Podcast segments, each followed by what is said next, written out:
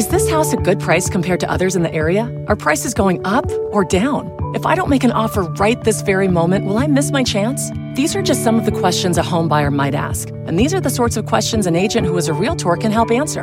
Because realtors have the expertise, data, and access to specialty training to help you navigate the process of buying a home. They provide support, guidance, and have your back every step of the way. That's what realtors do, because that's who we are. Realtors are members of the National Association of Realtors.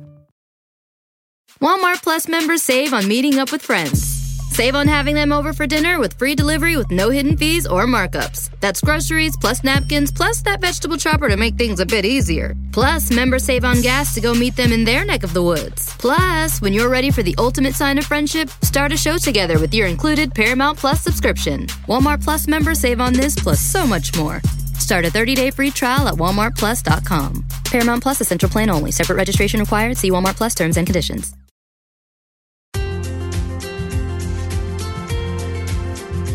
Hello and welcome back to The Savvy Psychologist. I'm Dr. Ellen Hendriksen, and every week I'll help you meet life's challenges with evidence-based research, a sympathetic ear, and zero judgment. So today we are lucky to have with us Maria Konnikova, psychologist and author of not one, but two New York Times bestsellers.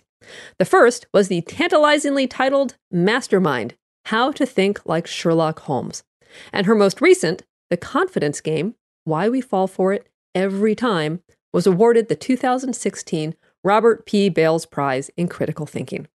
She's a contributing writer for The New Yorker, and her writing has appeared in The Atlantic, The New York Times, Slate, Salon, Scientific American, Wired, and numerous other publications.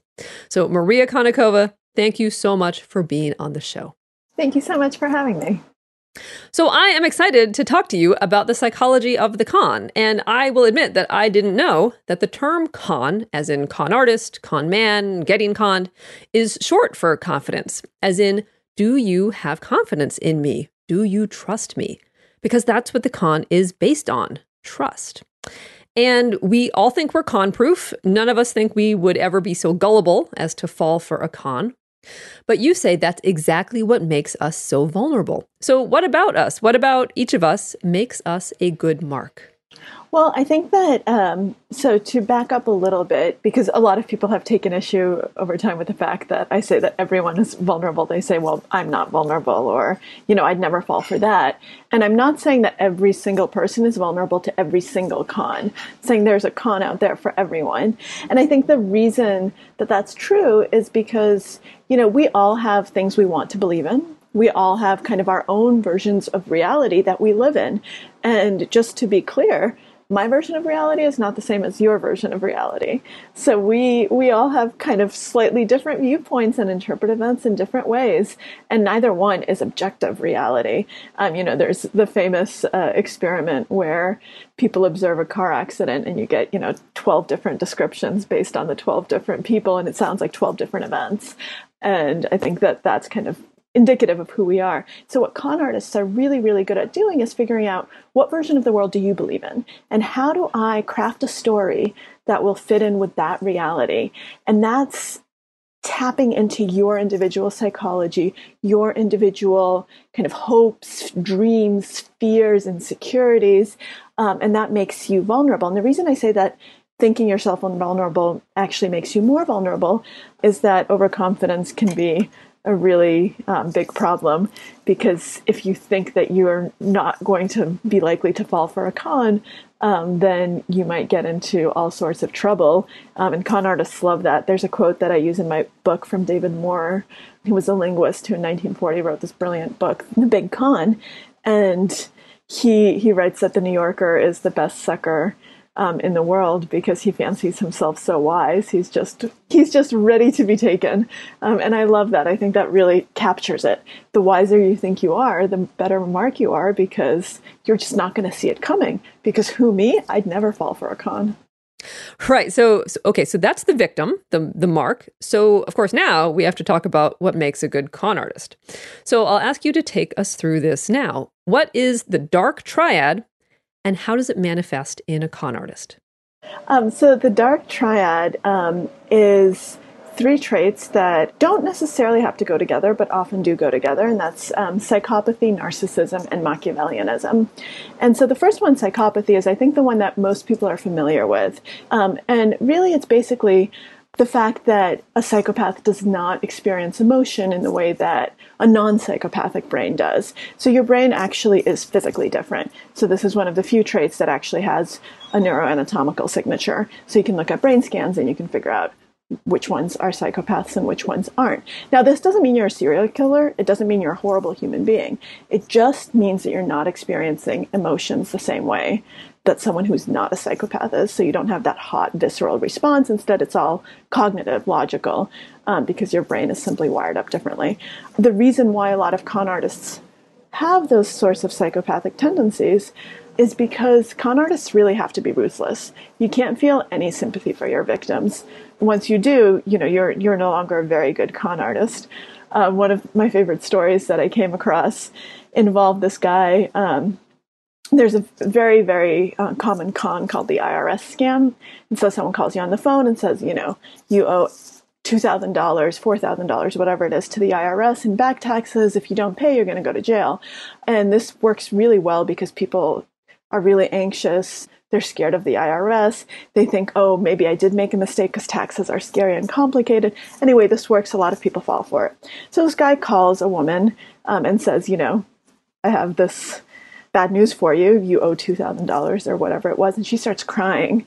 Says, oh my God, you know, I'm 9 months pregnant. We own a store. How am I going to pay my bills? And she just loses it. She has like a fit on the phone and he's listening. And finally he says, lady, it's a scam. And he hangs up the phone. So that's not a good con artist. Psychopathy would take care of that problem. So the second trait is narcissism. And that isn't just an overinflated sense of self. That's also this sense of entitlement that you deserve what the world has coming. And so this allows con artists to really get away with a lot of things with no conscience, really not feeling guilty about it. So they say, you know, I deserve that more than you. It should rightly be mine anyway, so I'm just going to go ahead and take it because really I'm just writing the universe. This is the way the world should be. So I don't mind, you know, depriving you of whatever it is.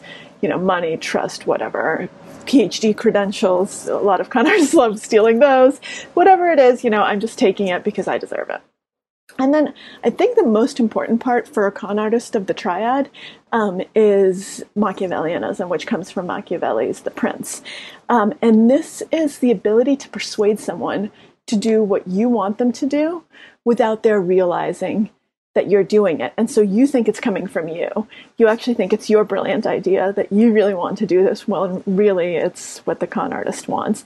And this kind of insidious persuasion is really crucial in getting the con artist to actually accomplish his end. I think you can be a con artist and not be psychopathic. You can't be a con artist and not be Machiavellian. Yes. So it's funny that you mentioned the IRS scam because I actually got that call as a robocall on my phone the other day. And luckily I had heard of it before. So I knew it was a con. But even so, it caused this very visceral reaction in me. And I can see how that con is so successful because it creates this real emotion. And I can see how that would be hard to think through. There are any number of reasons you might consider selling your home. To move closer to family, live within a smaller budget, or just wanting a change of scenery. Whatever your reasons, having to figure out all the various housing market trends in your area may not be what you signed up for. That's where an agent who is a realtor comes in. Realtors have the expertise to help you find the right price and navigate the process to sell your home in a way that's right for you. That's who we are. Realtors are members of the National Association of Realtors.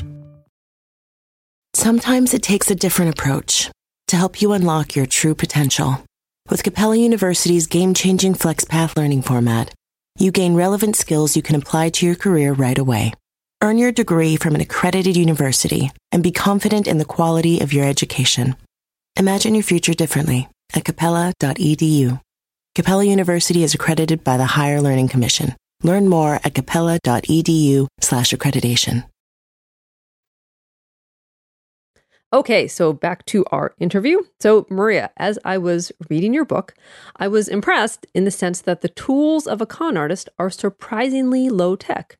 So for me, like when I think of someone who like puts on a persona, I think of spies or double agents with like a camera pen or an unshredder. But even in the digital age, a con relies on a narrative, a well-told story. So tell us about the importance of stories and other low-tech elements of a successful con. Yeah, so I actually think that storytelling is the single crucial element of the con. I mean, the best con artists are the best storytellers in the world. And if they have that, and then the will to con, that's basically, that's not all you need, but that is the, that's the linchpin, yeah, on which everything else hangs. And if you don't have it, and yet you have everything else, you're screwed. You can't be a good con artist if you're not a good storyteller. And I think this goes back to kind of the fundamental way that we've evolved, which is that kind of human brains, human minds really hate uncertainty. They hate ambiguity. They want kind of resolution and they want cause and effect. So it's really, the world is a really scary place. And so we need to make sense of it. You know, imagine like thousands of years ago when, you know, there's no science, like you have no idea what's going on. There's thunder, there's lightning, there's all this scary stuff going on. And so you want explanations, you know, think about the privileged role in a society that the person who can make sense of it, who can tell the story, has always received. I mean, those are always the highest people in society because they help quell that fear. They help you figure out, you know, cause and effect, why this is happening. They have an explanation. They make the world manageable. And they also help, you know, with traditions, memories, etc. So storytelling just has a very powerful role and it fills a very fundamental need in every human being. I do think that this is something that is just fundamental to being human. And so what con artists do is they hijack this because, you know, stories can be used for good and often are. And I think stories are just incredibly powerful, but con artists hijack them for their own ends and they tell stories that are false. And yet, because storytelling is so powerful, we're swept in because a few things happen. So there are some really interesting studies that show that when we're swept up in a story, we stop seeing logical inconsistencies the way we would if you just present us with facts or kind of show us the story in a different light. So the moment that it's in narrative form, our brain actually is much more willing to accept a lot of different things and not see red flags. And stories are emotional. They get us emotionally involved. Emotion and logic are kind of not at opposite ends of the spectrum, but they don't get along that well. And it's much more difficult to be logical when you're emotional. They make you involved. So you're an actor. They make you empathetic. So they just do all of these things that draw you in. You become an actor in this narrative. And so the best con artists are incredibly powerful storytellers. And that's why you can't get away. That's why you don't even see it's a con, because you don't realize you're supposed to be questioning it. You're just swept up in a really powerful tale. Yeah, you're part of it. Yeah. So the very things that make us human and give our lives purpose, like belief, meaning, hope. So these are the same things that make us vulnerable to cons. So, you know, not wanting to give those things up. What, if anything, can we do to resist? Can we con-proof ourselves? Yeah, that's a really good question. And initially, my answer was, you know, lock yourself in your apartment, throw away the key. People suck. Don't trust anyone. I've gotten over that, but I still am much more, I think, pessimistic than most, just because I spent so much time with con artists. But I think there are some things that we can do. The first is something just very basic, which is make yourself less of a target. So, you know, don't share as much on social media. Never accept friend requests from people unless you've met them in real life.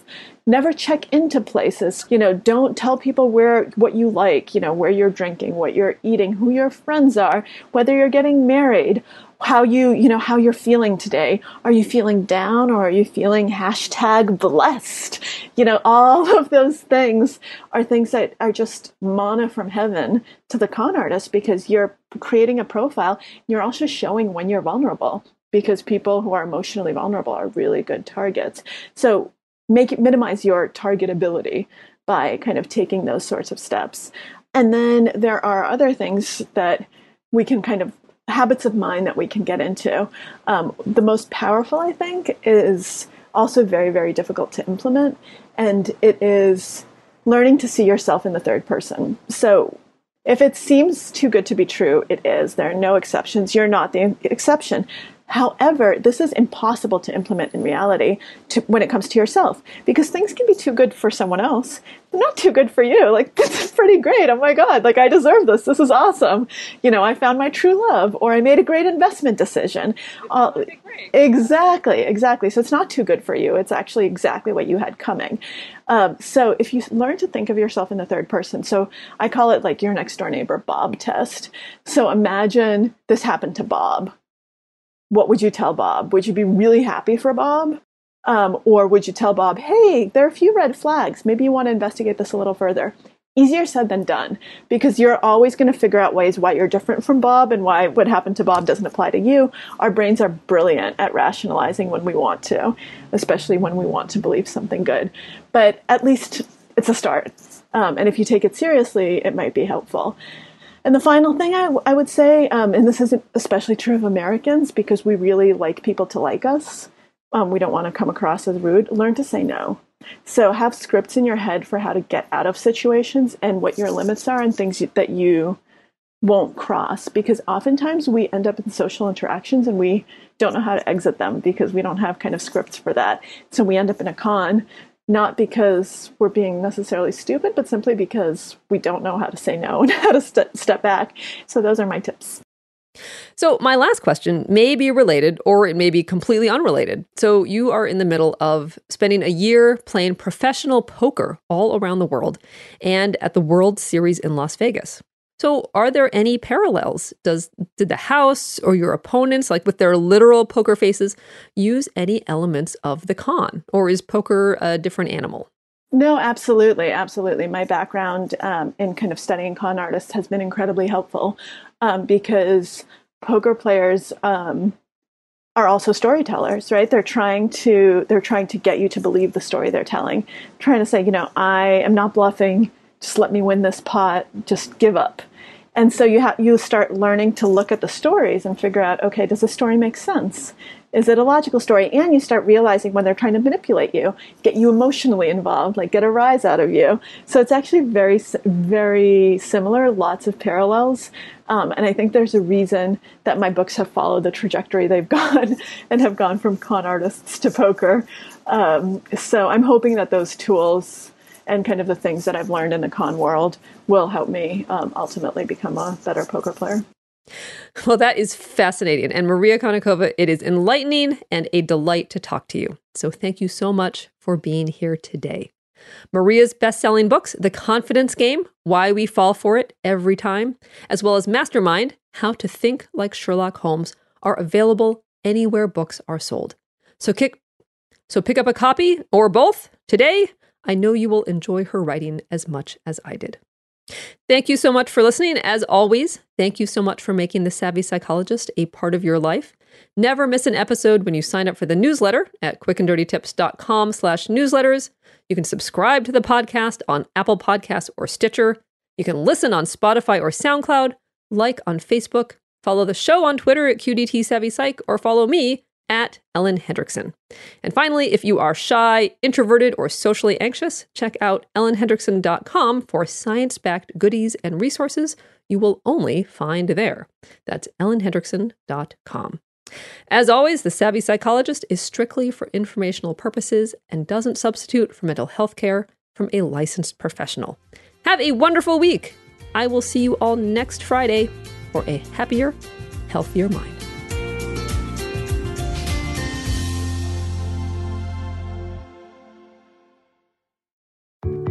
There are any number of reasons you might consider selling your home. To move closer to family, live within a smaller budget, or just wanting a change of scenery. Whatever your reasons, having to figure out all the various housing market trends in your area may not be what you signed up for. That's where an agent who is a realtor comes in. Realtors have the expertise to help you find the right price and navigate the process to sell your home in a way that's right for you. That's who we are. Realtors are members of the National Association of Realtors. Are you tired of the constant battle with anxiety and panic? I've got a podcast that I think you'll love. It's called The Anxiety Coaches Podcast, where the host, Gina, gives you your weekly dose of tranquility and inspiration. 2 new episodes drop weekly, packed with practical tips and lifestyle changes to help you calm that racing heart and bring peace back into your life. So if you're ready to bid farewell to sleepless nights and constant worry, tune into The Anxiety Coaches Podcast and embark on a journey towards lasting calmness and a life free from anxiety's grip. Remember, it's not just a podcast, it's a lifeline. Join Gina on the Anxiety Coaches Podcast and let her soothing words be the balm your nervous system needs. Listen in and start your path to healing today. The AnxietyCoachesPodcast.com, because healing begins the first time you listen.